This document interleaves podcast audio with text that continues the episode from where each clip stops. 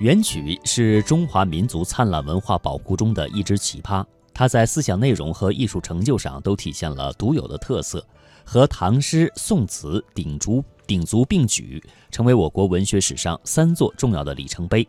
元曲中的冬天读来也是另有一番韵味。那么接下来继续带给大家元曲当中的韵味。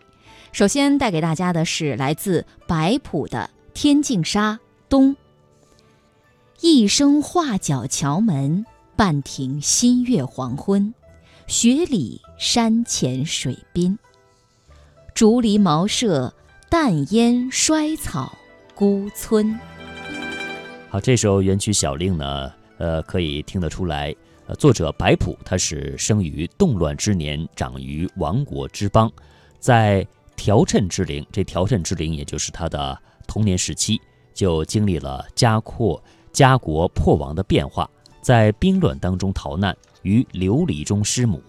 父亲白华先始于金，后始降于宋，终至归于元代，心情可以说是经历的非常的复杂。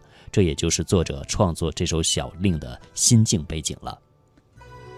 再给大家带来的是商正书的《天净沙》：雪飞柳絮梨花。梅开玉蕊琼葩，云淡连筛月华，玲珑堪画一枝瘦影窗纱。这支小曲呢，写冬季雪天的景色，飘扬的雪花就像柳絮似梨花，冬梅却傲风雪而争艳。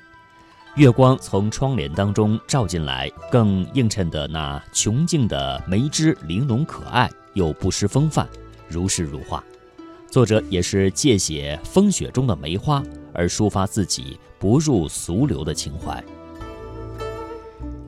再来一起欣赏关汉卿的《大德歌·冬景》：雪粉华，五梨花，再不见烟村四五家。密撒看图画，看疏林造晚鸦。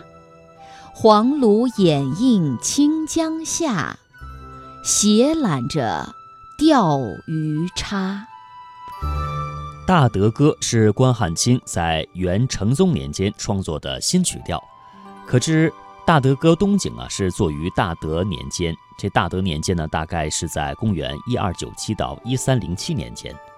元朝统一中原以后，推行的是和宋代决然相反的重武轻文的政策，读书人是处于八昌九儒十盖的地位，科举中断了达八十年之久，断绝了读书人的仕途，这也就把读书人推到了生活的绝境。为了生存，有些文人不得不远游谋生，过着漂泊的生活。也正如作者在《一枝花不服老》里面自称为。浪子风流，浪子班头，就是对这种生活的总结。那刚才这首曲子反映的也是这种背景下作者的心境。再来看关汉卿的另一首《大德歌·冬》：雪纷纷掩重门，不由人不断魂。受损江梅韵，哪里是清江江上村？香闺里冷落谁丑问？好一个憔悴的凭栏人。这也是大德歌，但是呢，它是双调大德歌。这个曲子呢，是用“雪纷纷掩重门”来表示冬天的季节，以梅妃的故事进行比对，表明思妇由于怀念远方丈夫而变得瘦削，失去了往昔的风韵。重点句呢，则是最后的。好一个憔悴的凭栏人，在大雪纷飞、家家紧闭重门这样严寒的日子里，冒雪凭栏，遥望远方的归人。在漫天飞雪当中，唯有他呢是依栏远望冥思，表达思念之情的深沉严冬都封杀不了。